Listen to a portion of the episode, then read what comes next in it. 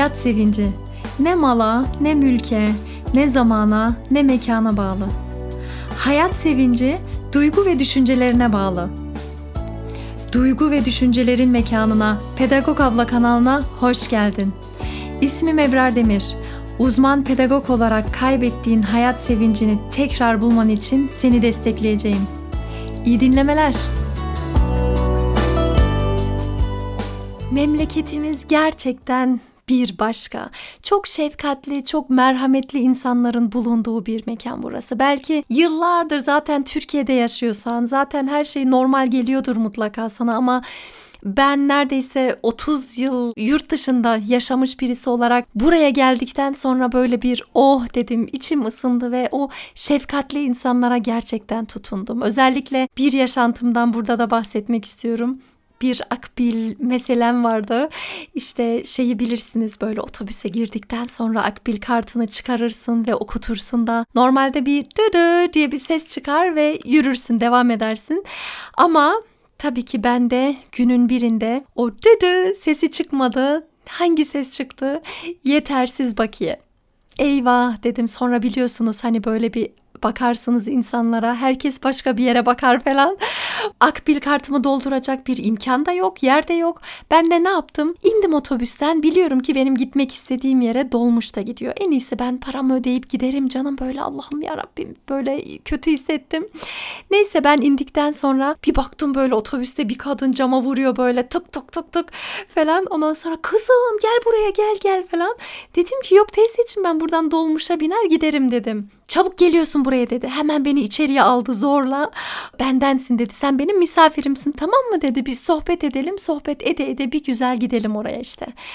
Böyle bir şey ben daha önce hiç yaşamamıştım gerçekten. Çok tatlı bir teyzecikti ve bir sürü örnekler var buna benzer benim yaşadığım. Bu hala memleketimizde çok şefkatli, çok merhametli, çok iyi niyetli teyzelerin, büyüklerimizin ama insanların sadece teyze değil bunlar, insanların bulunduğunu da görüyoruz ve memleketimizin güzel mutfağına ne demeli? Antep sofraları, Urfa'nın desen ayrı bir yemek kültürü, Adana desen başka, Kayseri desen başka, başka başka şehirlerde farklı farklı lezzetler, tatlar, Türkiye'nin güzel havası, şehirleri falan falan falan çok güzeller. Ama bu güzellikler arasında aşırı bir güvensizlik durumu da hissediyorum.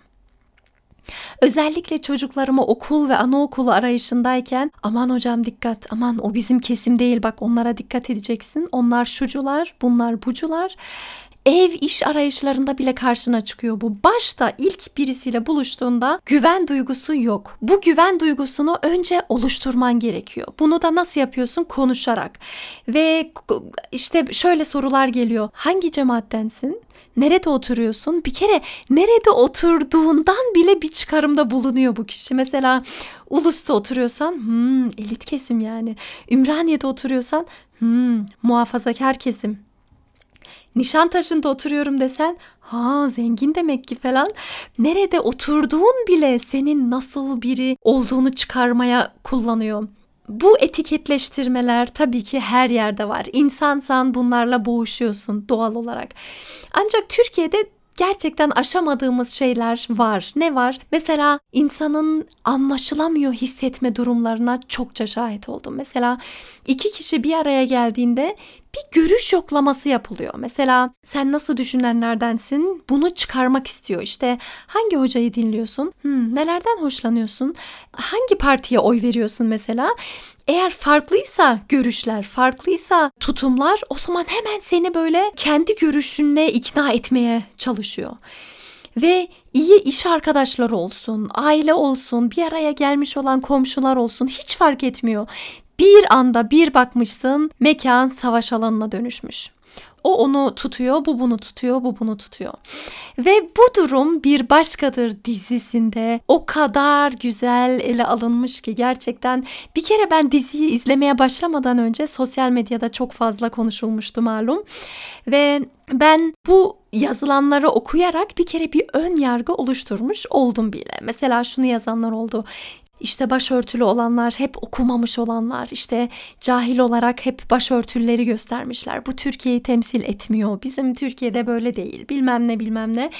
Doğal olarak ben de diziyi bu ön yargıyla izlemeye başladım. Bir kere Meryem karakterine gerçekten hayran kaldım. O kadar mı güzel oyuncu olunur? O kadar mı güzel o girdiği rolü temsil eder? Çok çok sevdim gerçekten. Meryem, başörtülü olan Meryem terapistin yanına gidiyor ve terapistine anlatıyor şimdi. E, hocama danışmam lazım. Hocam izin vermezse gelemem falan deyince eyvah dedim. İşte tabii ki başörtülü, tabii ki sağlıklı düşünemiyor. Tabii ki e, kendisi düşünemediği için başkasından izin alması gerekiyor. İnsanız böyle yargılar oluşmadı mı? Oluştu maalesef oluştu. Sonra ne oluyor? Meryem'in terapisti dinliyor Meryem'i. Sonra bu birinci terapist ikinci terapiste gidiyor ve bu ikinci terapiste anlatıyor Meryem'le Meryem'in vakasını. Ve anlatırken o kadar sinirleniyor ki işte ben bunları anlamıyorum diyor. Ben diyor dünyayı gezdim diyor. Peru'ya gittim, şuraya gittim, buraya gittim, şamanları gördüm, onları anlıyorum. Ama benim ülkemde yaşayan bunları anlamıyorum diyor. Bir yandan kızıyor, bir yandan ağlıyor, bir yandan da yakınıyor. Ben niye böyle oldum diyor ya. Benim annem babam mı böyle oldu diye ben böyle oldum diyor. Çaresiz, farkında ki bazı şeyler yolunda değil ama ne olduğunu da bilmiyor. Her neyse ikinci terapist bu birinci terapisti dinliyor. Sadece onu görüyoruz. Sonra ikinci terapist akşama erkek arkadaşına gidiyor ve erkek arkadaşına bu birinci terapisti anlatıyor ve diyor ki o başörtü kadına yobaz diyor ama kendisinin ne kadar yobazlaşmış olduğunu görmüyor bile diyor. Kendisi ne durumda bunu bile görmüyor diyor. Bu sefer ikinci terapist birinci terapisti aşırı şekilde yargılıyor. Vay bu da bunu hani belirli bir kesim değil bak bu, bu da buna böyle bakıyor diyorsun. Sonra bu ikinci terapistin hayatı çok mu güzel, çok mu yerinde her şey, çok mu iyi biliyor her şeyi? Hayır o buluştuğu erkek arkadaşı zaten benliğine yabancılaşmış bir insan. Kendisi hakkında hiç konuşmuyor. Sadece arzu ve şehvet peşinde ve habire kendisinden kaçıyor aslında. İkinci terapistin ailesine baktığında hepsi birbirine giriyor. Aile durumu perişan, kimse kimseyi anlamıyor ve bir anlaşılamıyorlar zinciri içerisine girdiğimizi fark ediyoruz o kadar hoşuma gitti ki bu durum. Yani çok çok farklı insanlar. Hepsi başka bir yerden tutmuş hayatın ama birbirlerine o kadar tahammülsüz. Başka görüşlere o kadar tahammülü yok bu insanların. Kısacası dizide bir sürü hayatlar var ama her hayat kendi derdinde. Ve böyle bir hayatta yok hani bak bu hayat çok iyi örnek böyle insanlar örnek olduğu çıkıyor. Hayır her hayat yaralı. Her hayatta bir varoluşsal derdi var. Bir sıkıntı var ve her hayatın iyileşmeye ihtiyacı var. Ve bu dizi bu yüzden toplumumuzu çok güzel anlatmış. Toplum olarak da bu dizideki gibi davranırsak eğer mesela benden farklı düşünenlere tahammülüm yoksa, benim kimseye ihtiyacım yok havasındaysam veya hep egomu tatmin etme derdindeysem, karşı taraflı sürekli yargılıyorsam ya da kendi yaşantılarımı başkalarına yansıtıyorsam ve içimdeki o sağlıksız yönümü iyileştirmeyip başkalarına yükleniyorsam yani kendi yarama bakmayıp hep dışarıya bakıyorsam işte o zaman toplum olarak kaybederiz. Önce kaybeden ben olurum, benlik olur, bir birey olur. Daha sonra kaybeden aile olur. Çünkü aile bir araya gelemez. Ara aile bir araya geldiğinde zaten birbirini yerler. Sonra etrafında kim varsa hepsi kaybeder. Neticede toplum olarak kaybederiz. Toplum olarak çökeriz ve kimsenin kimseye artık tahammülü olmaz. İnsanlar birbirine şifa değil, insanlar birbirine ayağına böyle tekme atarak yere düşünen, düşüren insanlar olur.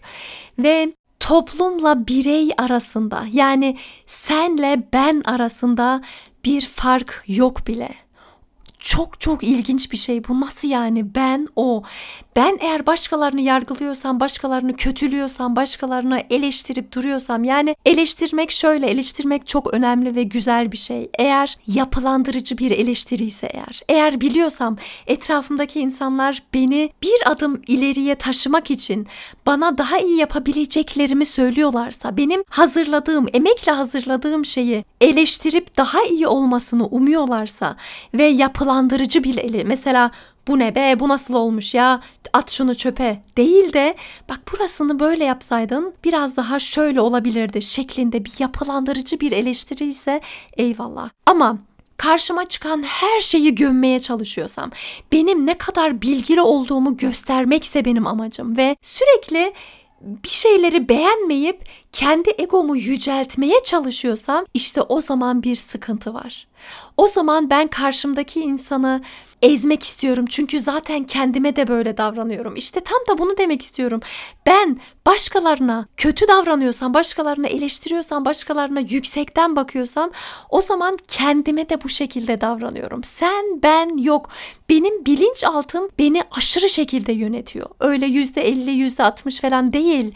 Yüzde doksan, doksan beş arasında söyleniliyor ve eğer ben bu bilinçaltımda herkesin cahil olduğuna inanmışsam, her insanın manyak olduğunu düşünüyorsam ve sadece ben her çok şey biliyorum ama başkaları bilmiyor böyle düşünüyorsam işte o zaman kendime de bu şekilde davranıyorum. Kendimde bir adım atmakta zorlanırım. Çünkü onlara nasıl düşünüyorsam kendime de böyle düşünüyorum ve kendime de yargılarım ağır oluyorsa da ben bir adım atamam. Mesela bir video çekemem, bir ürün ortaya çıkaramam. Çıkardığımda bu ürüne inanmam, güvenemem, güvensizlik vardır.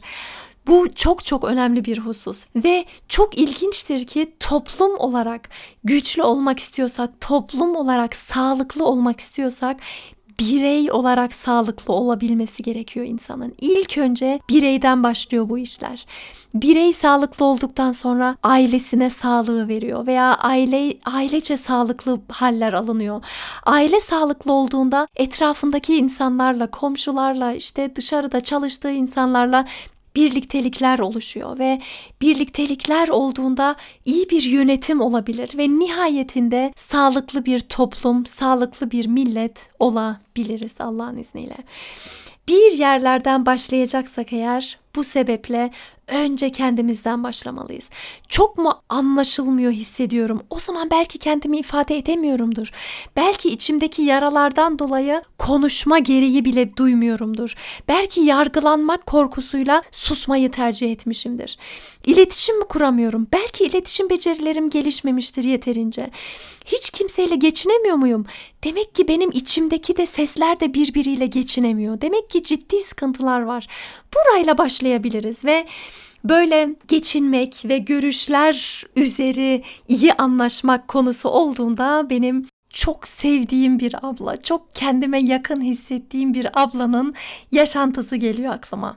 Bu yaşantı o kadar e, noktayı koyuyor ki bu, bu yaşantıdan kesinlikle bizlerin örnek alması gerekiyor. Yaşantıyı açıklıyorum. Şimdi hemen hemen bilmiyorum 4 sene 5 sene önce yaşanıyor bu olay. Bu ablamız Almanya'da yaşıyor ve Türkiye'nin Cumhurbaşkanı Sayın Recep Tayyip Erdoğan Almanya'ya gelecek. Köln'de bir salonda konuşma yapacak ve e, bu ablanın komşuları da biliyor ki bu abla Sayın Recep Tayyip Erdoğan'ı seviyor, yaptıklarını takdir ediyor. Kendileri aynı görüşten olmasa bile akıllarına geliyor ve şöyle söylüyorlar. Canım benim Recep Tayyip Erdoğan geliyormuş. Biz Recep Tayyip Erdoğan'a karşı olan grup anti Erdoğan yürüyüşü yapılıyormuş. Biz o anti Erdoğan yürüyüşüne katılacağız. Sonra aklımıza geldik. Dedik ki sen de eğer Erdoğan'ın konuşmasını dinlemek istiyorsan bak canım benim boşuna para verip de oralara gitme. Biz zaten bir arabayla gidiyoruz. İstersen biz seni o Erdoğan yürüyüşüne bırakırız. Erdoğan'ın gittiği salona bırakırız. Ondan sonra biz anti Erdoğan yürüyüşüne katılırız. Bittikten sonra gelir seni alırız. Sonra eve geri götürürüz. Bak hiç sorun yok. Söyle. İstiyorsan yaparız biz bunu falan. Ben bunu duyduğumda koptum yani. O kadar mı güzel anlatılır? O kadar mı dostluk güzel açıklanılır? Yani Biliyoruz sen böyle görüştensin yapacak bir şey yok ama ben sana kıyamam diyor. Sen şimdi para verip de ta oralara gitme perişan olma diyor. Bak ben seni götürürüm diyor. Benim görüşüm zıt olsa bile ben seni seviyorum diyor ya bu kadar güzel açıklanabilir mi böyle bir şey? Ve işte eğer biz de dostluklarımızı, beraberliklerimizi bu şekilde sürdürebilirsek yani sevgimiz her zaman görüşlerimizden daha fazla olsa, sevgimiz her zaman davranışlarımızdan daha fazla olsa, sevgimiz her zaman fikir farklılığından çok daha fazla olsa işte o zaman çok daha güzelleşir benim memleketim. Hele bir de bireyleri yaralarını iyileştirebilirse, kalplerini daha fazla sevgi için açarsa, yargılamak yerine anlamaya çalışırsa, etrafındaki insanlarla işbirliği içerisinde çalışabilirse, kalbiniz sevgiye açarsa işte o zaman sadece bir başka olmayacak memleketim. O zaman güvenle dolacak memleketim.